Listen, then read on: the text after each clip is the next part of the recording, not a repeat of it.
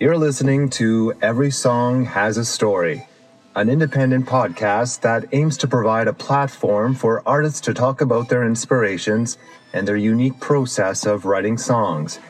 Big City Productions is committed to carrying on the conversation about local art and culture in your community. Hey, hey, we're back at it as promised every Tuesday, and it feels like the pressure is on. Recently, we had the opportunity to speak to one of the most humble cowboys you could ever meet. You may find his picture on a poster with Wanted written across the top, but directly underneath his name it would say, In need of tickets.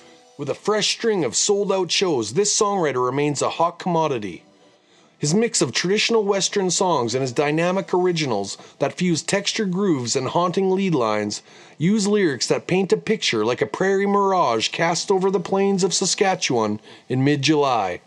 His face may be on the poster, but this well mannered young man is no outlaw.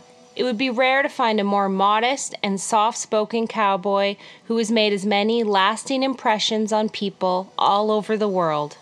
He's quick to lend a hand to his neighbors, so naturally he lent his weathered baritone voice to help a close friend of his who had some bad luck and ended up in the hospital with a long road to recovery. A selfless gesture that we could all learn from.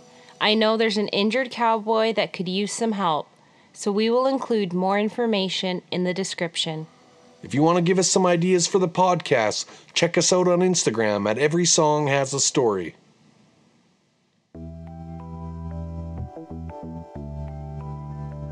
Sometimes they might be kind of something that you work on for over the course of you know days or weeks or months even and then other ones kind of just sort of fall into your lap. I approach it as, as able as I am to just to you know try to tell a story or write a song. Obviously hope my neighbors like it because they also live here. Sometimes it just doesn't work and sometimes it does so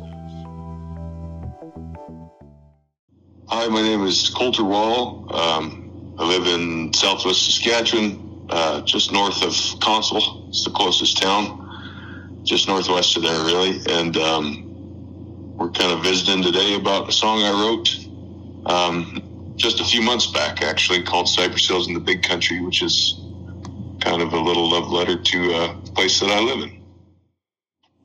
So, can you kind of describe the day that the idea came to you? I don't know if I can really remember the exact date, but um, I had, uh, well, I, I, had kind of for for probably the better part of the last couple of years been wanting to write a song that was sort of, um, you know, kind of a, a little tribute to uh, to home, to um, this sort of the part, you know where I live is, is just directly south of uh, of the Cypress Hills, and um, well, kind of just at the tail end of the South Slopes, really. And uh, I moved here a couple years ago, and um, so I got sort of little. I got this little place here, and, and I'm I'm sure grateful for it, and uh, and it's a neat little corner of the world. Um, so I've been kind of you know since I've made the move and wanted to write this song. Um, and I'm not sure what happened as far as the day of, like when it when it finally kind of kind of worked out that I got this this thing written. Um, sometimes with songs, in my experience, anyways, sometimes they sometimes they might be kind of something that you work on for over the course of you know days or weeks or months even, and then other ones kind of just sort of fall into your lap in a matter of minutes. It seems like, you're sort of just you know end up coming from somewhere. But um, this was kind of one of those where it was just one day. I, a lot of these lines come. I think I was driving somewhere actually when I started to kind of have the words, some of the some of the lyrics pop into my head for this one, and then um, it would have been uh, probably a day or two later when I and I picked up a guitar and started putting them to music. Yeah. So what came first, the music or the words? It was the words. Uh, I actually, as I'm just kind of remembering this now, it's funny how you know when it happens quick, you almost don't. It, it's kind of hazy in your memory, but uh, yeah, I remember I was driving oh, somewhere. I was probably coming from the Hat. It's like the closest Medicine Hat, I guess, closest big city for me, other than uh, Havre, Montana. So I probably was getting picking up something in the Hat. Um, I'll go there to you know run little errands, pick up groceries or or parts or something, whatever I happened to need. So I think I was coming from there, and I I uh, I started to have certain uh, lyrics pop into my head, and then and then yeah, I guess probably when I got home, I picked up a guitar and started to kind of try to put some chords behind those words, you know. And so, do you usually write in silence, or do you have music going, or? Yeah, usually it's quiet, or I like it to be quiet, anyways. If I'm trying to write something, I don't have a, I don't have the greatest attention span in the world, so preferably, you know, if it's if it's quiet, I feel like I could probably work better as far as writing a song. But uh, it's usually it's usually pretty quiet um, wherever I'm at, anyways. So that's that's usually not an issue. And what did you learn when you were writing this song? I don't know if this would count as learning anything, but there's sort of a walk down prog- like chord progression that that song has in it, and uh, I've been trying to make I've been trying to put that into a song for for a long time. Just sort of, um, it's kind of at the tail end of of, the, of sort of all the verses, uh, and also the tail end of the chorus, where there's sort of a little walk. It starts from a C and and it ends. It kind of goes down to an A minor, and then eventually down to a D minor. But anyways, I, it was rewarding to finally get that, you know, get that sucker into a song because it's something I'd been wanting to work with for uh, for some time, and it just you know sometimes it just doesn't work, and sometimes it does. So that was um, that was pretty cool. And did you write this song with a specific audience in mind? Um, I don't know. I don't. I don't know if I ever write anything with an audience in mind. Honestly, I mean, I'm, I'm aware of uh, probably the demographics that I guess you would say that listen to my music, but um, I don't know. I don't. I don't, I don't know if it really makes uh, that much of a difference as far as the writing. I I just um, I kind of just approach it from. I don't know. I I. Uh, I approach it as, as able as I as I am to just to you know try to tell a story or write a song, and, and whether or not a certain group of people likes it or not, I guess it's it's kind of out of my hands. But um, yeah, I, I, guess I guess I. I guess I wouldn't say I wrote it with really any audience in mind, other than I hope, obviously, I hope my neighbors like it because they also live here, the place where the song's about. But yeah, and as the song plays through, um, I'm wondering what part like continues to resonate with you as you think back to it. Uh, I don't know. That's a good question. I mean, uh, the whole song resonate, resonates with me, um, just as a whole, obviously, because it's it's literally close to home. It's a song about home, so it, it all it all resonates for sure. But um, uh, there's certain parts that I think are there's parts about it I like more than others. I would say just or that I'm more proud of, just as a writer. And um, like the line about the the the the hook, I guess you would call it, is probably the line about the pronghorn antelope, which you know obviously that's a very uh, regionally specific kind of lyric in there, just because it's about a uh, uh, it's about a critter that really only is in a certain part of the world, and it's a, it has to do with um, you know if you've never driven by a if you've ever been on some back road or a grid somewhere and you never come across any of them speed goats in the summertime and see them kind of flee the way they do and crawl under that bottom wire or barbed wire fence, then I guess you probably wouldn't be aware of what the heck that's about in the song. But that's um that's one of my favorite lyrics that's that's in there for sure. Have you ever performed this song? Uh, yeah. Um, just recently, actually, I played it at a show I did uh, last month. I was down south. I was down in Texas, and um, we played a little show down there. I don't play too many shows anymore these days, but I had a gig down there at uh, Floore's Country Store, which is cool, cool old honky tonk, and um, I uh, got a chance to sing that song. We were running out of songs in the set list, the band and I, so I set the band away and did a couple solo, and I decided to throw that one in the set, so it was kind of fun.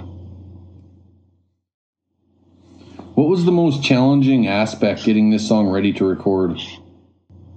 Uh, the way I recorded this song was um, I sort of laid down my part uh, all live. So the the vocal and guitar is just me sitting down doing it live, and then and then the rest, um, like the second guitar and the dobro and the mandolin, are all played by my friend Patrick Lyons, who's a, a great musician and a good friend of mine.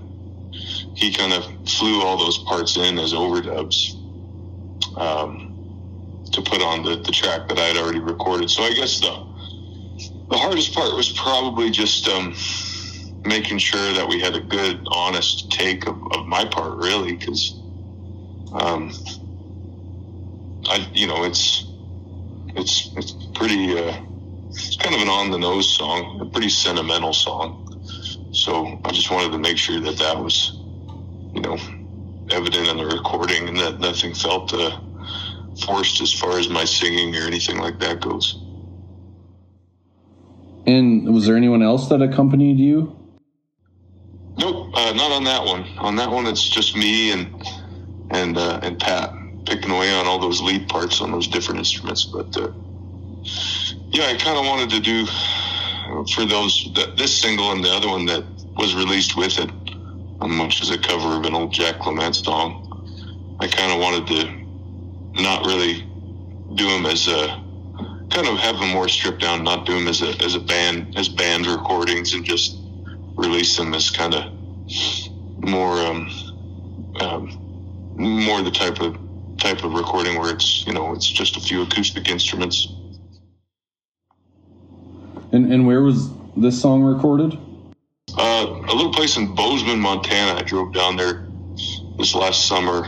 Um, it's a it's a kind of a cool building. It's an old like cold storage building from back in the day that they've converted into sort of a venue slash. There's a little kind of recording studio part of it too, and it's just a little little bitty building. Like there's not much to it. I, I don't know what the I don't know if I could say what the uh, square footage would be, but just a little old brick building that they've kind of turned around into this neat place for music and. Um, I had known about it for a while, and it was kind of it was kind of convenient. Bozeman's a little bit out of the way for me, but um, I was kind of had a Montana trip planned, anyways. Being that we're, you know, I, I, do go down, I do go down there fairly regular.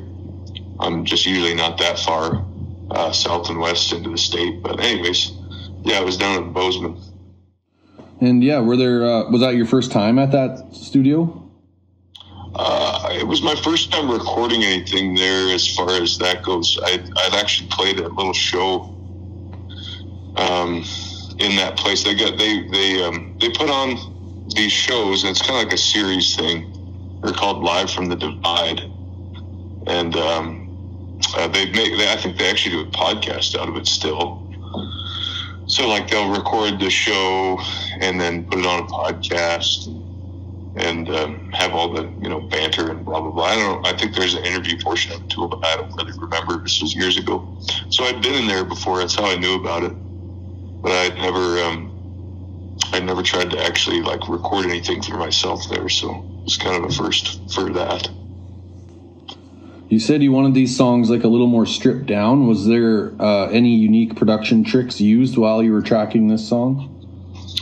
No, not really. Um, a lot of it was kind of just done out of necessity because, um, uh, you know, it was kind of like typically I'd like to have um, typically I don't like to fly too much in as far as like overdubs or tracks goes on a, on a recording. I, I would rather have everybody there in the room and you know recording more of it kind of all all live or at least you know have everyone there in the same in the studio. But the way this deal worked out, it was kind of just out of convenience.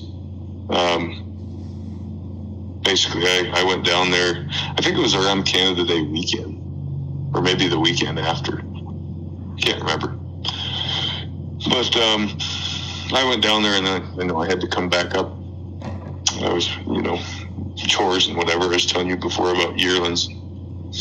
I had these. I couldn't really be away for too long, and the guy that did the overdubs, he's based out of Nashville, so he was pretty far away. So I figured, you know, just just for the sake of of uh, convenience and with everybody being so far away, and with me having to go back home fairly quickly after the recording was done, I that's sort of why I approached these singles the way I did, and and because they're stripped down too. Um, it just worked out easier for everyone for me to kind of just go in and, and lay down the core track, so my parts, and and then have um, and then have the overdubs flown in since there's only a few of them anyway. So, is there a funny story that comes to mind when you're thinking back to the recording sessions? It was a pretty um, pretty painless process. I guess one funny thing was you know that old that building that uh, that they've converted into this studio. It's funny to think about you know, trying to sing a song out of some place where there's probably like a side of beef hanging that way back in the day.